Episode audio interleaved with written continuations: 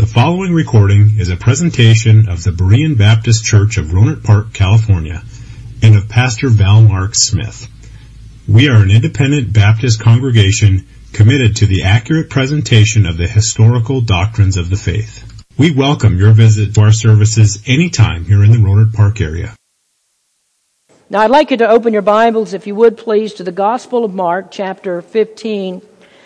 I want to leave our study of the Thessalonian series for just a small break and give you a, a, little bit of rest before we begin Paul's second letter to that great church. And as you know, our study has concentrated on the second coming of Christ and how we should live as we wait for Christ to return. Uh, Paul's epistles were letters to believers that were assembled and they were covenanted together in the gospel and these made up the churches and places that Paul traveled to preach. The church is Christ's body on earth. This is the group that he commissioned with the gospel, and the church is responsible to represent him and, and to uh, evangelize the world with this great message of, of salvation for his people. Now, in the past weeks, we've discussed fellowship in the church. We've talked about ministry in the church. We've talked about church worship. We find all of those things in the fifth chapter of 1 Thessalonians, and the concentration has been on this, on this body of believers that, that we are together as we work for the cause of Christ. And in consideration of that, I think it's good for us just to pull back a little and to concentrate on the Lord of the church and what He did to make eternal salvation the possession of those who believe. Before there was a church, before there could be this church, there must be a cross. Before there was a resurrection, there had to be a cross. Before there was forgiveness of our sins, there, there had to be a cross. And if we're to be taken up to be with the Lord forever in His second coming, it, it's all because there, there was a cross. The cross was necessary for us to be saved from the awful consequences of our sin. And so if we are to be saved from them, there must be a cross. Now, today I'd like to take us back to the cross, and I want us to think for a few minutes about what happened there and why that we are here today in the worship of Jesus Christ, His body, His church.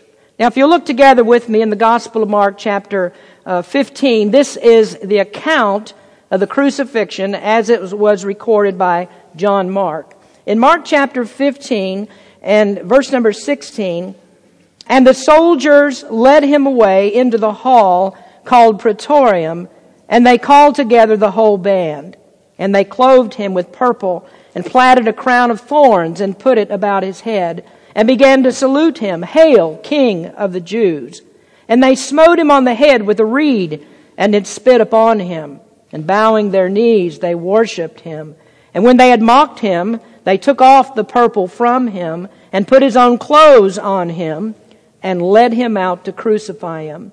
And they compel one Simon, a Cyrenian, who passed by, coming out of the country, the father of Alexander and Rufus, to bear his cross.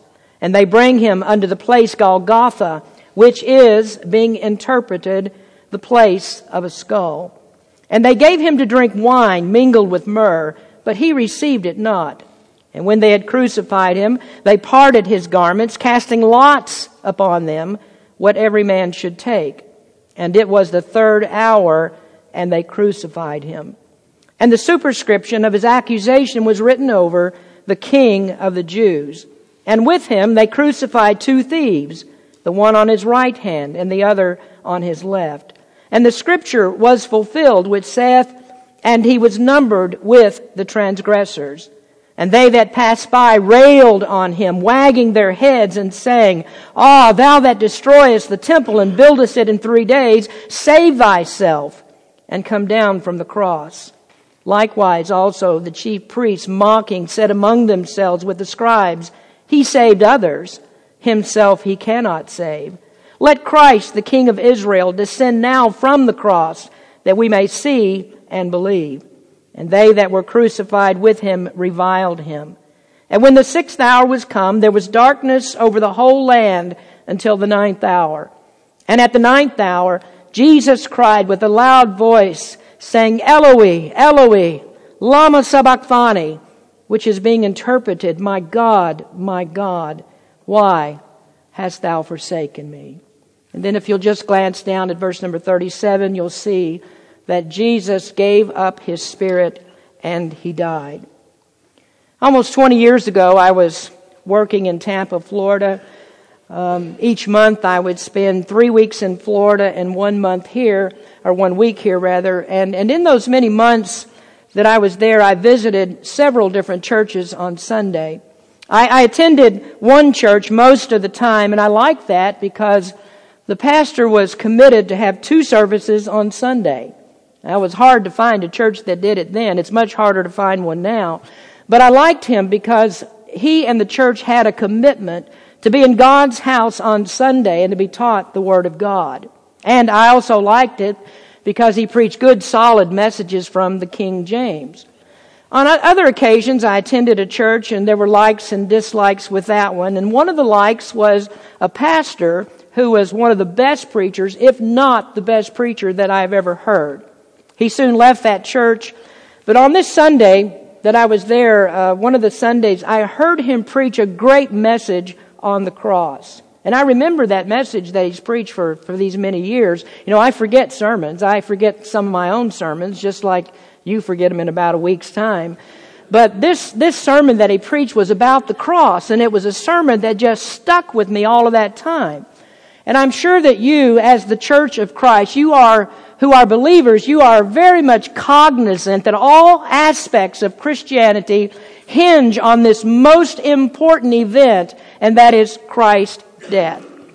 While Paul taught the church many things in each of his letters, he specifically said to the Corinthian church that he didn't want to know anything among them but Christ crucified. Now, that didn't mean that he wasn't going to preach any sermons except those that are about the cross, but he did mean that anything that he taught them was because of the cross, and he would never attempt anything that didn't lead them back to this singular act that reconciled the church to God. And so the apostle Paul gave his life for the gospel of the cross. Now, in this message, I want to speak to you about what the cross meant to Christ and what it means to us as it anchors us to the Christian faith. Everything that we are is because of the cross. And I want to show you four ways that the cross speaks to us.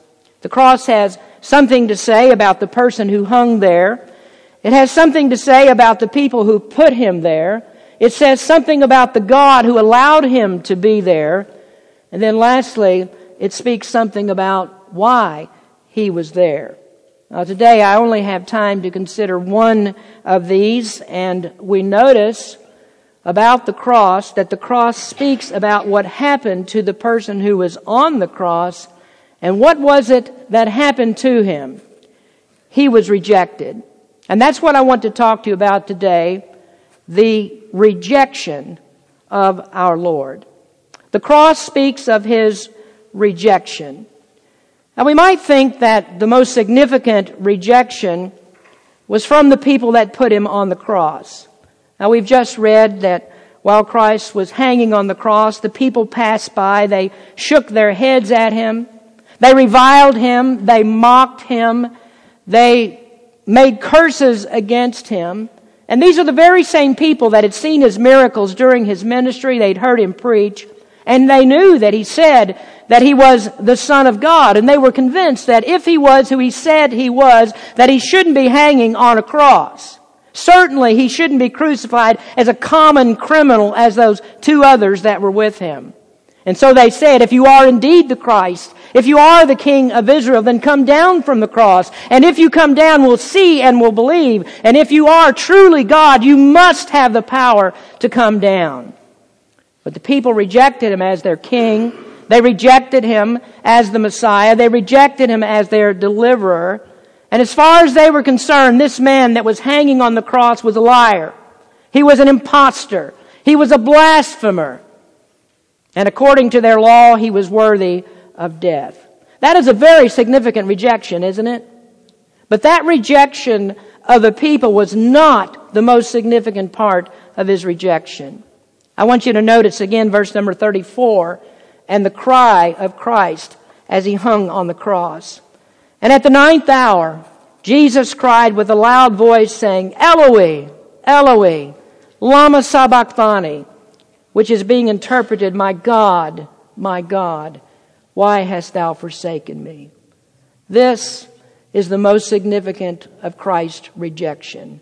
He was forsaken by men, but far more significantly, he was forsaken by God. Now, in years past, you've heard me mention on several occasion, occasions Martin Luther's struggle with this verse. Luther, the great reformer, was studying this passage, and in deep contemplation, he came across these words that shook him down to his soul. At that time, he was writing a commentary on the death of Christ, and when he came to this part, he just sat motionless. He was almost in a trance. He didn't move. He didn't speak. And then finally, he got up from his desk and he shook his head, and deep down in his spirit, he said, What can these words mean? What does this mean when it says that God forsook God? What can these words possibly mean? God forsaking God. And Luther was perplexed by it because he knew that Jesus was God. That he was God who was hanging on the cross and he couldn't understand what this meant, that God should forsake God. What does that mean? It is truly perplexing. And if we look at it on the surface, we can determine the meaning of the words. Mark records these words in Aramaic. That's the language of Jesus' childhood. And so he cried out first, Eloi, Eloi, my God, my God. And then Lama Sabachthani, why have you forsaken me? Forsake. Why have you forsaken? Now, forsaken, that's a very harsh word. That's a word of rejection. Oh, it's, it's terrible when a wife or husband forsakes each other. It's terrible when children forsake their parents. It's terrible when a child is abandoned by his parents. And so on our level, humanly speaking, we can certainly understand this word forsake. We understand it all too well. We know its implications. But as we look at this and what Jesus said, we have to go much deeper than human relationships. This is the Son of God who's being rejected by his father. And that is the ultimate rejection. What men did to him was not the worst, because you can read this story and all the things that happened leading up to the cross and this crucifixion, and you can see that Jesus was able to endure everything that man did to him. He endured the beatings. He took the slaps. He took the fist. He took the cat of nine tails that cut against his back. He took nails that were driven into his hands and his feet, and none of that caused Jesus to utter a word. Isaiah's prophecy says, He is brought as a lamb to the slaughter, and as a sheep before her shears is dumb, so he opened not his mouth. He took all of that without a word. But while he's hanging on the cross, and he suffered the rejection of his father. This is what him caused him to cry out in agony, My God, my God, why have you forsaken me? When Jesus spoke to his father, he always called him father. Not once in scripture do we find him calling God anything but his father, but not this time. This time he called him God. He didn't call him his father. Now to know that God had forsaken him caused him to speak. He never retaliated against those who crucified him. No, these are the words that gave utterance to the deepest agony of his soul. That is the Father's rejection. I'd like you to note some details about the rejection of our Lord. First, the rejection was scriptural. It was scriptural. And this is so remarkable because when Jesus was hanging on the cross, his mind was so saturated with Old Testament scriptures that what he said was taken directly from the Bible. Now, I'd like you to take your Bibles and turn to this remarkable scripture in Psalm 22. This is Old Testament prophecy written by David, and it predicted the cross 10 centuries before Jesus was crucified. If you'll find Psalm chapter 22, look at verse number 1. And here you see the words that would be spoken on the cross centuries later. David wrote in the 22nd Psalm, verse number 1, My God, my God, why hast thou forsaken me? Why art thou so far from helping me and from the words of my roaring? Go on reading in the psalm, and as you do, you see that it perfectly outlines the sufferings of Christ on the cross. Verses 7 and 8 speak of how he was mocked. All they that see me laugh me to scorn. They shoot out the lip. They shake the head, saying, He trusted on the Lord that he would deliver him. Let him deliver him, seeing he delighted in him. Verse number 15 speaks of his thirst. In the Gospel of John, John recorded those next words from the cross in his suffering. He said, I thirst. In verse number 16 of the Psalm, it says, They pierced my hands and my feet. And that was a prophecy of crucifixion hundreds of years before it was used as a means of crucifixion. Verse 18 talks about how they gambled over his clothing. And so we see from the prophets of the Old Testament that Jesus' death was not an accident. This was determined by God. We see it in the scriptures. And at Pentecost, when Peter preached, he said this was by God's predetermination. It's God's predetermination that his own people would crucify him. And so he said to the Jews that he was preaching to on Pentecost, Jews that many of them were probably at the cross, he said, Him being delivered by the determinate counsel and foreknowledge of God, ye have taken and by wicked hands have crucified and slain. I want you to see that it was deliberate. It wasn't an accident of fate. Jesus knew the cross was coming. He knew the rejection was coming before he ever stepped down from glory to become a man. Constantly in his teachings, Jesus told the disciples he was going to die. He said, This is the purpose that I came into this world. From that moment that he was born in a manger, throughout his boyhood, into his manhood, on into his public ministry, this is the intention all along. And do you remember at his baptism? That's the inauguration of Jesus into his public ministry. At the baptism, uh, there he was taken by John the Baptist who said, I shouldn't be baptizing you, you should baptize me. But what was it all about? Baptism. What is that? We're going to see it in a few minutes. What is that? Well, it speaks of death, burial, and resurrection. It's a sign. And this means, of course, that through his entire life, through Jesus' entire life, this day of rejection was constantly on his mind. The scriptures foretold it. He quoted from the scriptures. He knew it. He experienced it.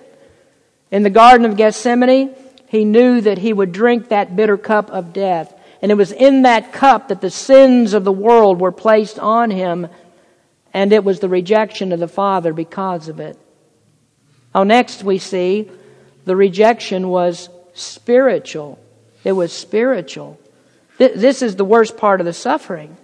Grief of mind, agony of soul, suffering in the spirit, all of that is worse than physical pain. You know, you can endure a great deal of physical pain as long as you're strong in your spirit.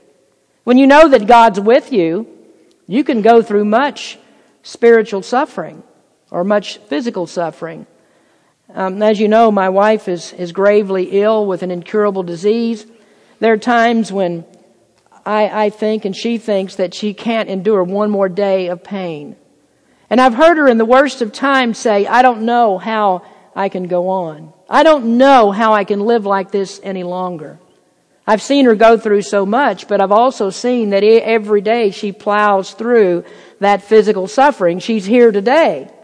She goes through the physical suffering because she knows that God is with her. Now, she might not understand, as we often don't, why this happened to her.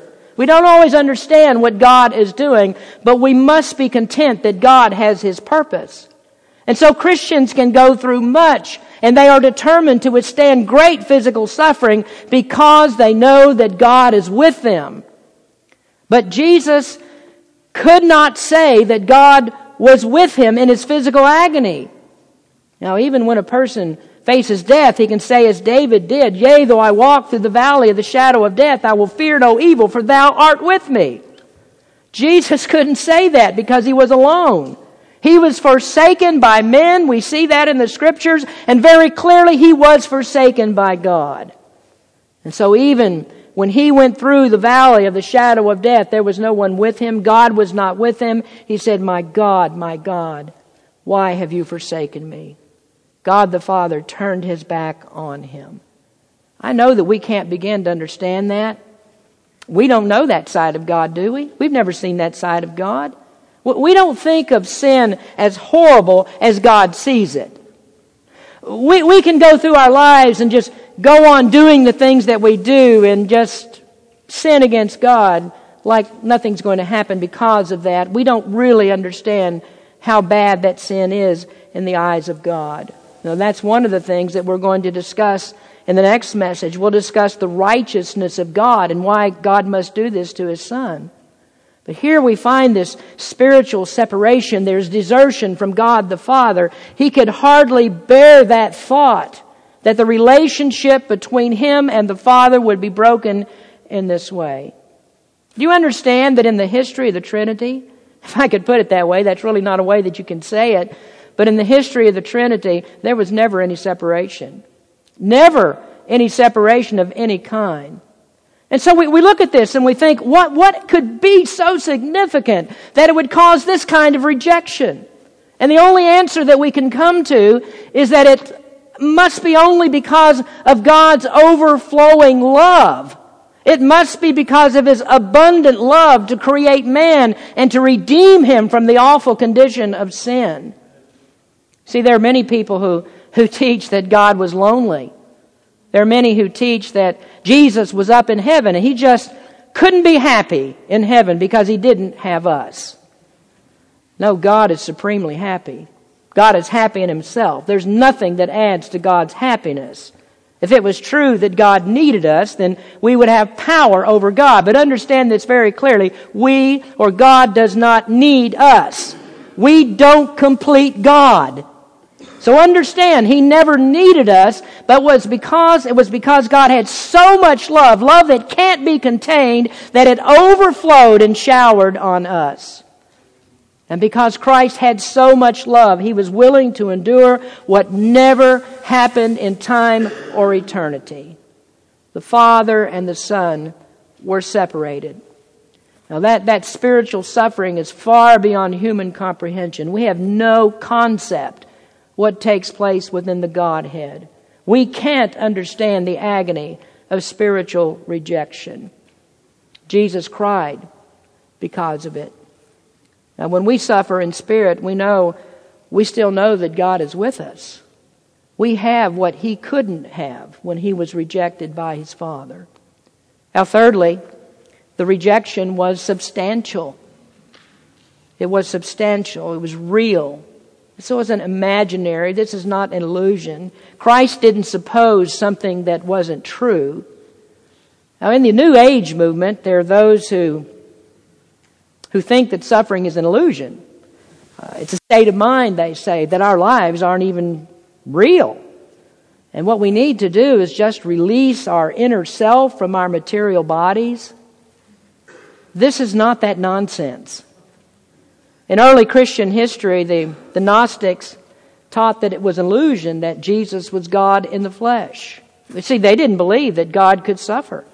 This caused the Apostle John to refute these heretical suggestions by saying that he saw the Lord. He said, I have touched the Lord. He said, I have heard from the Lord. He was real in this body that suffered. John was there at the crucifixion as if he was there to see it all. He saw what happened. He looked up into the face of Jesus. He saw the agony that was there. There wasn't an imaginary happening. That, that's not imaginary. Not only was it real, it's substantially real. You know, sometimes we feel like God has abandoned us. You may get out of fellowship with God. Seems at times that you don't know where God is. Uh, you think uh, you just can't contact God. You can't find Him. If you're a born again believer, you know this has happened to you at some time or another. You feel like, wow, I'm just so low. I'm so far down. God must not be out there. And you have difficulty reaching God with your prayers. But the truth is, and you soon find out, God never abandoned you. God was always there. but not with Christ. God really did abandon Jesus in this moment. So this is not this is not a cry from a delirious fever. Here is Jesus hanging on the cross and his mind is clear. And do you notice there's even this slight, this slight modicum of compassion when they offered him wine that's mingled with myrrh. That's in verse number 23. And that's what they did sometimes to, to ease the suffering uh, of a criminal. But Jesus refused that. He didn't want any of the suffering eased because he knew what he was doing. This is what it took to pay the penalty of our sins. And so right up to the end, he bore up the nails, the suffering. He took all of that at its very worst. But then to be forsaken by God, this is what caused him to cry out. So he doesn't ask why Peter denied him three times. He doesn't ask why Judas that he befriended would betray him. He didn't ask, why did all the disciples flee and no one stands with me? No, he could bear up under all of that.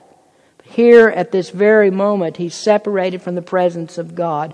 There is nothing as substantial as being forsaken by God. And Jesus was because of sin. And I would tell you, if you don't have your sins forgiven in Christ, that you are separated from God. And unless that problem is remedied, you will be separated from God forever. There is nothing as substantial as being an outsider to God. But thank God for this, that you as a believer, you never experience it. You never will experience it. You are the church of the living God. You have fellowship with God. You will never be rejected by God. You can't be. But I can tell you this before there was this church that you sit in here today, there must be a cross. Not a cross for you or me, oh, even though we were the ones that were so fully deserving of it. There was a cross for Jesus who never deserved it. The perfect Son of God who knew no sin became sin for us. And to do that, he had to be rejected by his Father. Never happened before. Never could happen before. But it's all planned. And he took it. It was substantial because it was eternal. I mean, what's more substantial than what takes place in the council halls of eternity? That's where this was determined. Now, next, please understand that the rejection was strange. Who can believe this? Is this how God treats his servants? Does God treat his children this way? Ones that love him, children that serve him? Does God leave us? Does God abandon us? Well, we've already answered that question. No, he never does. How strange it was because we're not speaking of the disobedient. This is not the wayward. This is not fallible children. This is the only begotten Son. This is the Holy One of the Father. This is the Son who is one with his Father. And so he experienced something that in eons of times past had never been experienced. No wonder when Luther sat here and looked at this verse, he was so perplexed by that. Jesus was one with the Father forever, one in intention, one in heart, one in plan, one in their love. One in their purpose for humanity, but not at this moment. And it's so absolutely strange. To Jesus, the love of the Father was everything, and to be without that love was devastating. How could this be? When this was the Father who said, This is my beloved Son, in whom I am well pleased. How could he now reject him? That's strange. Strange beyond strange. Do you think that those Jews who said, if you are the Christ, come down from the cross, do you think they could understand this? There was no conceivable concept of religion that said God would do this to the faithfully obedient. Maybe to those who never obeyed God. And didn't the Jews, didn't they think that they were favored by God because they said, we keep the commandments? Well then, who more than Jesus Christ who said it's always His purpose to do the Father's will. And not only was it His purpose, He did it. He always did it. And that's why the Father said He was pleased with Him. So how strange now that one in perfect obedience could be so soundly and thoroughly rejected that the Father shunned Him and turned His back on Him. I defy anybody to explain it. I defy anyone Luther and ten times the theologian of Luther couldn't understand this or explain it. I know you and I can't. I mean, how many times in our disobedience and rebellion. How many times have we turned to the Father and we said, Father, forgive me? And haven't we found Him faithful and just to always forgive us and to cleanse us from all of our sins? And then, not only that, but to receive us joyfully as the prodigal that has returned. How strange that He wouldn't do it for His own perfect Son. And then, fifthly, the rejection was severe. After what you've just heard, that's a great understatement, isn't it? It was more severe for him than it would be for us. Jesus was perfectly holy. We're sinful. A rupture with the Heavenly Father must have been something totally abnormal, painful. It was totally dreadful. It's awful. It's a catastrophe for Jesus. Now, we get so hardened by our sin and disobedience that and rebellion that we can't even sense. We, we can't sense even what it means to have fellowship with the Father broken. But perfect holiness knew, Jesus knew, this is pain that can't be measured. He must have communion with God or he's desolate. So it was in the ultimate sense severe. And I'm telling you that it was a pain so severe that Jesus, the Holy One, it was so severe that, that, that none of us as hardened sinners could ever experience that. In degree, it's unfathomable to think of the severity of it. Just think for a moment what it was like to hang on that cross and hear people mock him and jeer him and tell him to come down from the cross. Save yourself, they said. Prove who you are. Do you think human flesh didn't want to do that? Do you think that anyone else hanging there with the power to do it wouldn't come down immediately and crush them all like bugs? Imagine that embarrassment of having these wicked people think that they have the victory over him and then not to prove them wrong. Imagine the shame that he endured as he hung there naked between heaven and earth and the Father wouldn't even look at him.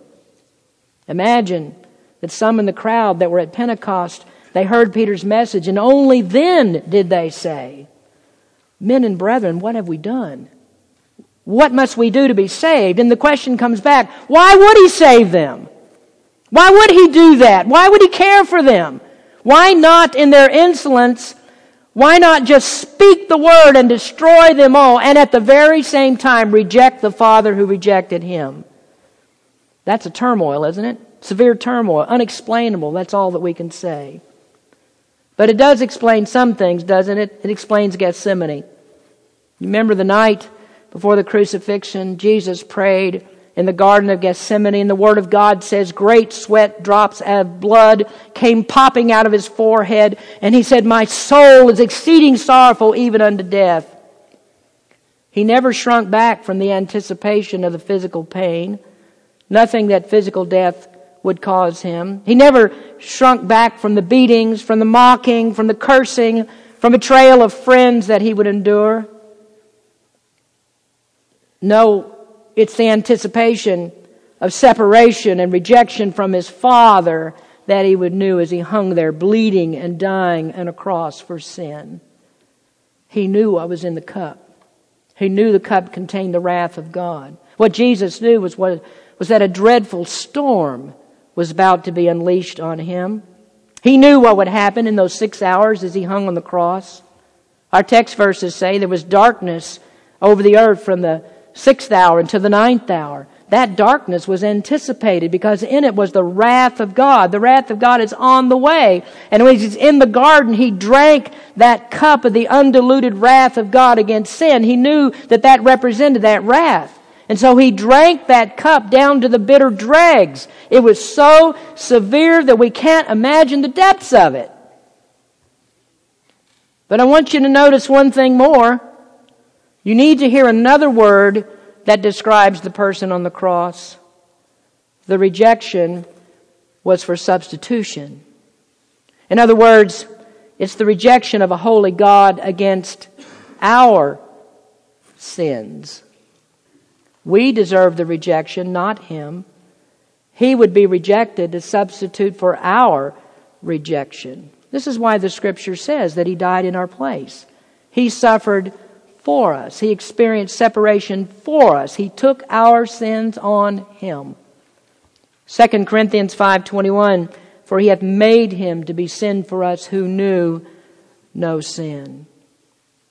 We sing about it. Because the sinless Savior died, my sinful soul is counted free. For God the just is satisfied to look on him and pardon me. Jesus cried out, My God, my God, why hast thou forsaken me? But in truth, that question was rhetorical. He knew the answer to it. He knew why God forsook him. God forsook him because he was standing for us. God forsook him because he was hanging there in our place. There was certainly nothing in Christ that would cause God to reject him. He was perfectly holy. There's no sin in him. But because of this, because our sins were placed on him, he had to experience the alienation and rejection of God. He bore the sinner's sin, and so this means that he must bear the sinner's death. And let me tell you something else about that. He gave full consent to it. He gave full consent to the suffering and the separation and the rejection as if he had committed every transgression himself. He never said to those who passed by, I shouldn't be here. I'm not responsible. I never did anything. Oh, he hung there as if he was the criminal, as if he'd done everything himself. He wasn't put to death for his crimes, he was put to death for ours. It was substitutionary. And there, folks, is the stark necessity of the cross. For God, for God to maintain His standard of righteousness, sin cannot go unpunished. And if Jesus was to bear our sins, then the full wrath of a sin-hating God had to be poured out on His own Son. Thank God it was in our place. Thank God that as His church, we don't have to go to the cross ourselves. It was substitutionary. So the cross tells us something about what happened to the person who was there. It was the rejection of Christ by his Father. I, I think, you know, that first thing, that, that, that's probably enough for us to contemplate today. Each of these points alone, taken alone, is overwhelming. The rejection was scriptural, it was spiritual, it was substantial, it was strange, it was severe, and it was in substitution for us.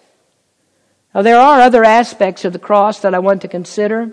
This one is about the person who hung there. We still need to discuss the people that put him there. We need to talk more about the God who allowed him to be there. And then some more about the reason he was there. I hope that you'll think about what's been said. Now, sometimes in our many lessons on the church, we, we talk about the decorum of the church, we speak of the worship of the church, we talk about duties of the church, the people of the church, and sometimes in all of that, talking about all the peripherals of the church, we forget about the Christ of the church. We forget about his cross. But before we can have this church, there must be a cross. Christ loved the church and gave himself for it. You cannot look at the cross and think of his church and think, that doesn't matter. That's insignificant. It really doesn't matter if I'm a part of the Lord's church or not. It doesn't matter my sin. It doesn't matter what I've done. You've got to look at the one who hung on the cross and why he was there and what he did. You can't pass by this. And so I hope you remember what Christ was willing to do. If you're not a Christian today, I pray the Holy Spirit will open your heart to receive this truth of what Jesus did. You ought not to be a part of the mocking crowd. You don't pass by the cross and say, oh, there's nothing substantial done there. No, Christ on the cross changed eternity. He changed history. And He changed the destiny of all who believe. We ask you, we implore you, we exhort you, come to Him, trust Him, repent of your sins, believe Him. The cross was there so that you could be a part of the church that He gave His life for. Let us pray. Our Heavenly Father, our subject is too big today, too much for us to think about too much for human minds to comprehend. How can we consider this subject, thinking of Christ and what he did, and not be so awed, so totally taken back and taken down and crushed in the dust of the earth to see what he was willing to do for us who are vile, wicked sinners? the perfect Son of God, became sin for us. Took all the beatings, all the mocking, all the shame that went to the cross with the cross because of that great love that He has for us, an overflowing love, so that the grace of God touches the heart of the lost sinner and brings him to saving faith in Jesus Christ. We thank you, Father, for all that you have done for us. We pray, Lord, you'd open the heart of some sinner today, and if everyone here should be saved, open the eyes of Christians today to think back on the cross and what's done and what our duty is to that one who gave his all for us. How can we do less than to give our all for him? Lord, we praise your name today. We thank you for the season of Christmas, and we know that your birth was because you came to die. You came to die for sinners. And we thank you for that. In Jesus' name we pray. Amen. Thank you for listening to this presentation of the Berean Baptist Church of Rohnert Park, California. If you would like further information about our church, please feel free to call us at area code 707-584-7275 or write to us at Berean Baptist Church, 6298 Country Club Drive, Rohnert Park, California, 94928. Additionally, you may visit us on the World Wide Web at www.bbaptist.org.